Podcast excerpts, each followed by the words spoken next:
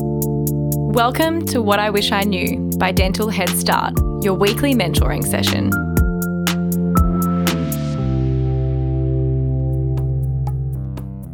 It's common practice nowadays to encourage parents to bring their children in at an early age so that they can familiarize themselves with the dental environment. But beyond chair rides, gloved animals, and triplex tickles, what else can we do to help empower parents during these appointments? Welcome back to What I Wish I Knew. My name is Erica Huynh, and we are joined by Dr. Shereen Lim for part three of our series on sleep disordered breathing. We all know that parenting is difficult and that there isn't a handbook.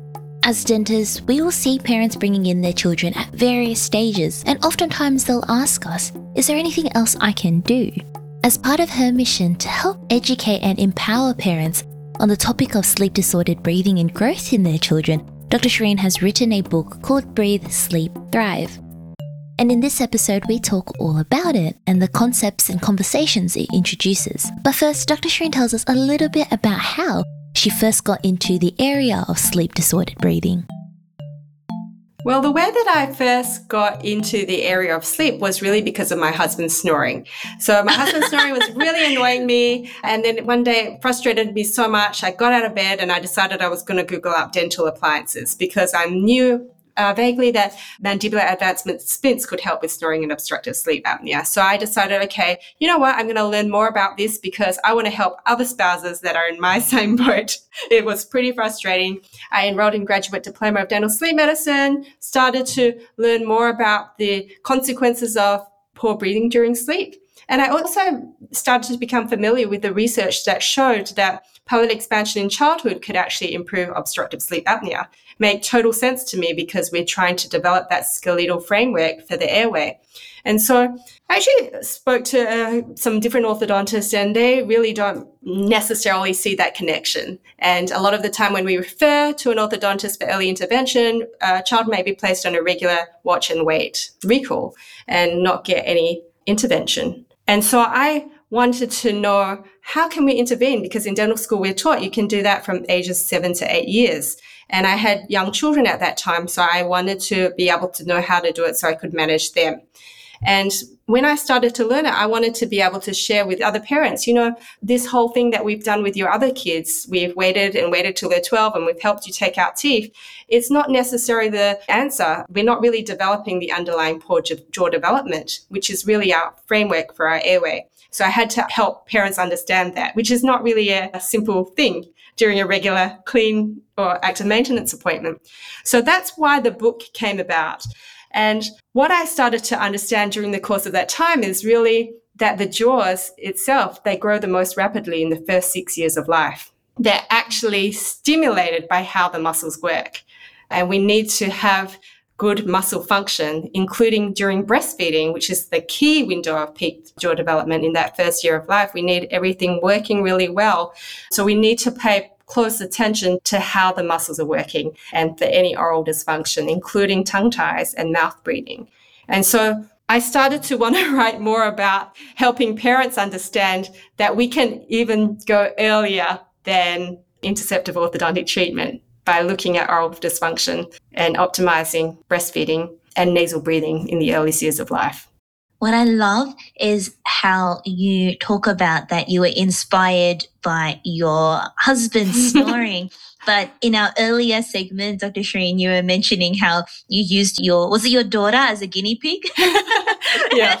to, to try it out. And I think that's when I guess yeah, our when we talk about dentistry or talking about our careers and what our vocation is or what it is that we have a special interest in, I guess oftentimes it is influenced by our loved ones and it being what you wanting to see those around you healthy and thriving mm-hmm. and then that becoming and evolving into something that you try to share and help the greater population with. So I think that's like a wonderful story to hear how you were inspired and came into this whole um, special interest in sleep disordered breathing and early intervention.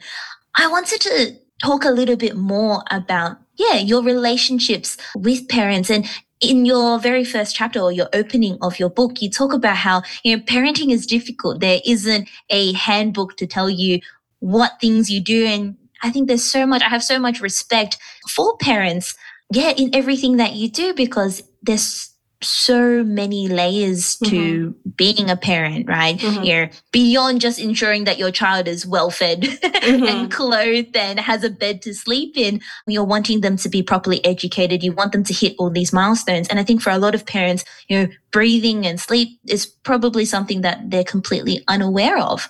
And I think as a result of that, unintentionally, there may be a lot of bad habits that they are allowing to happen. Mm-hmm and I guess that's kind of your role is trying to jump in and stop those before, as early as you can to stop those, I guess, unideal outcomes later in life. Mm-hmm. Can we kind of talk through, I guess, the different stages of growth and what bad habits can evolve at those points in time? Like, for example, before you mentioned infancy and just breastfeeding mm-hmm. and how that can be detrimental. And then perhaps from there, going into, I guess, you know, what happens next, like dummy sucking mm-hmm. and then thumb sucking and whatnot. Do you mind breaking that down?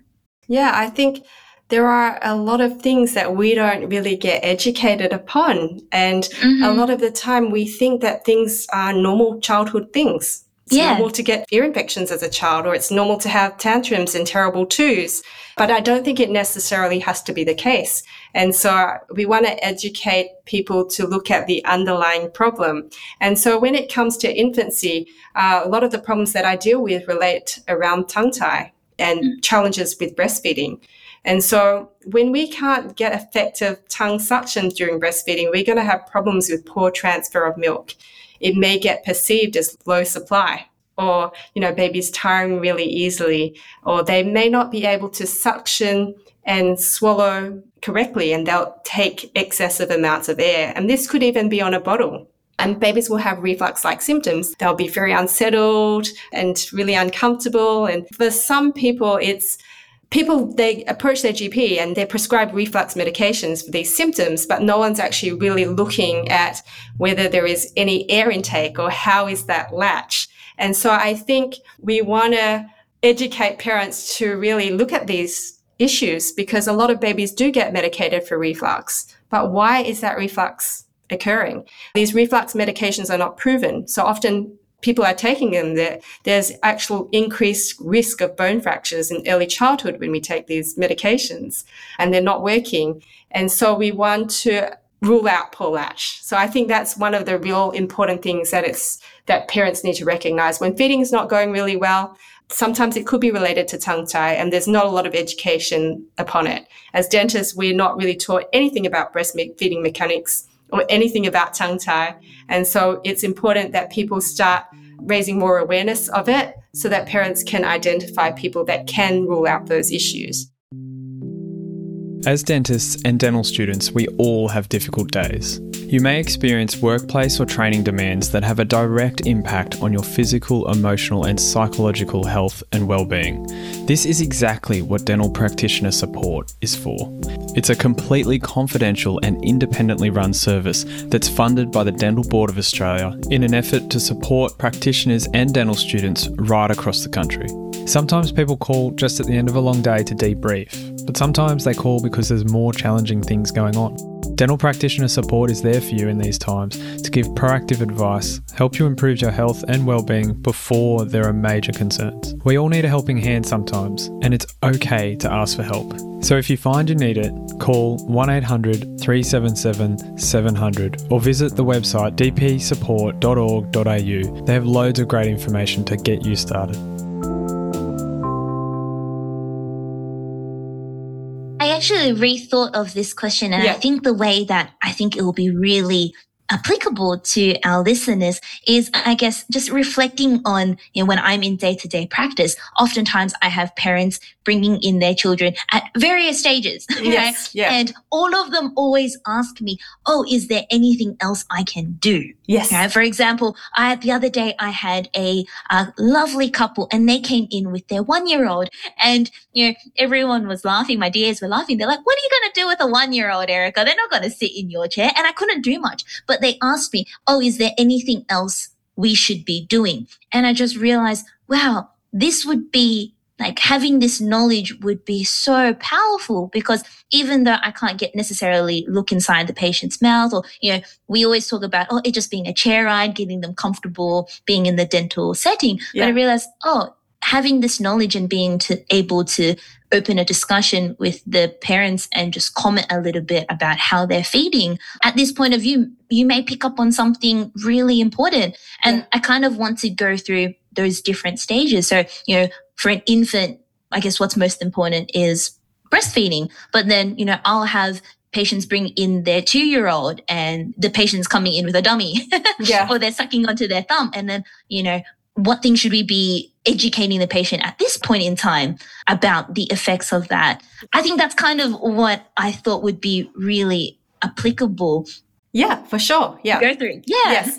yeah. So, I mean, you know, obviously for jaw development, breastfeeding is the yeah. number one thing. So I think that's really important for us as dentists to learn more about how to be able to discuss that with mm-hmm. parents and how to help guide them if there is problems related to oral restrictions.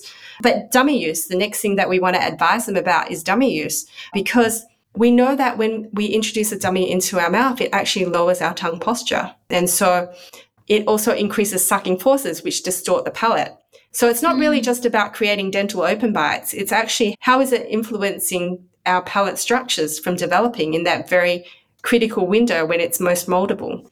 And so we want to advise people to minimize the use, the duration, intensity, and frequency, and really help educate them that beyond dental problems, that dummy use it creates a myofunctional disorder where it alters the swallow pattern. It is linked to increased risk of ear infections and speech problems because it's not allowing that tongue to be free in the roof of yeah. the mouth where it belongs. So I think that's really important as dentists that we be able to guide people about that. And sometimes when a baby relies on a dummy, what is the reason why? And so a lot of the time it could be reflux like symptoms. And what I was mentioning before was when we have those reflux like symptoms, ruling out that a baby is not sucking and swallowing air, I think is really important. And then as a mm. child gets into that toddler age, what are we looking at when they're in there? I mean, I guess it's not every dentist is going to be asking about chewing and swallowing, you know. But yeah, I think that if a child presents with open mouth posture, that's something that we can actually look out for.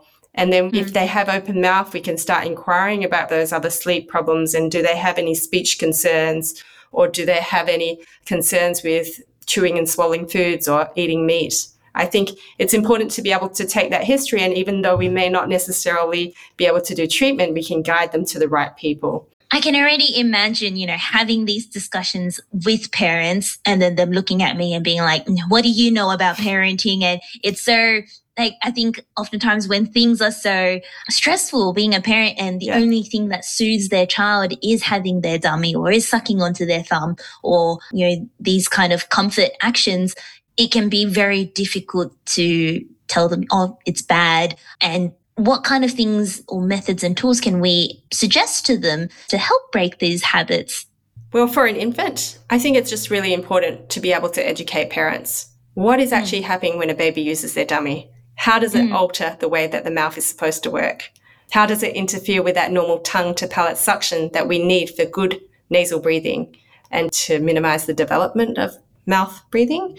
So I think it's really important to fully explain it to them. And yes, for an infant, we definitely want to rule out any underlying problems like reflux or air swallowing. But then as we get to six months of age, we want to actually minimize that use during the daytime. I think there are mm. tools or appliances like the Myo Munchee. I don't know if you're familiar with it. It's a chewing appliance. You can put it inside your mouth and they have ones for babies so instead of sucking, they can actually put it in their mouth and chew and stimulate all their jaw muscles. And so mm. I think that's a pretty good option because a lot of those babies at their age, they want to mouth things. And so that's a really great way to offer a lot of sensory input as well as stimulate the muscles to work better.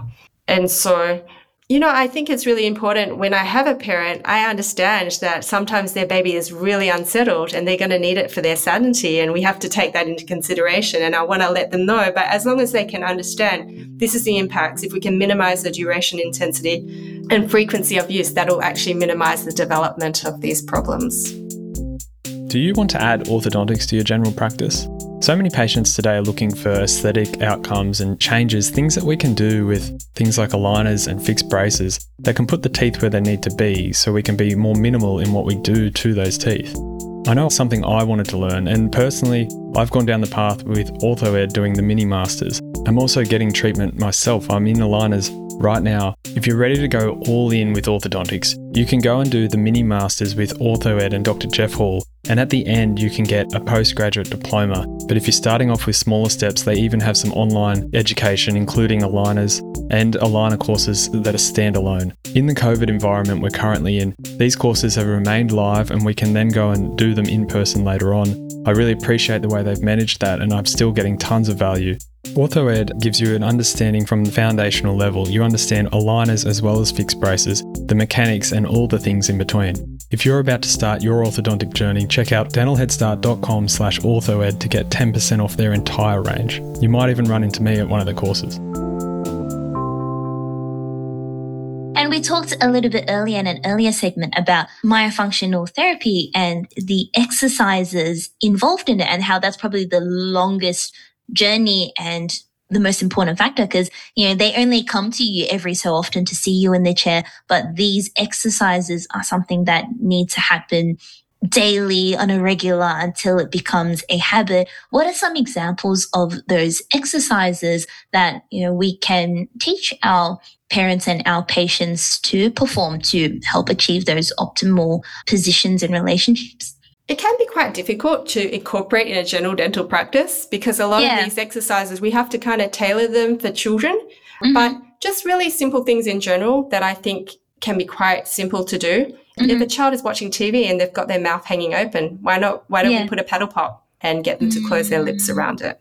Or I am a big fan of MyoSpots. They're these little stickers that you can put inside the mouth where the tongue is supposed to sit on that N spot. So we can get yeah. children trying to use their tongue to, to train their tongue to sit on that spot. Their tongue gravitates towards it. So things like that, tongue clicking, making noises.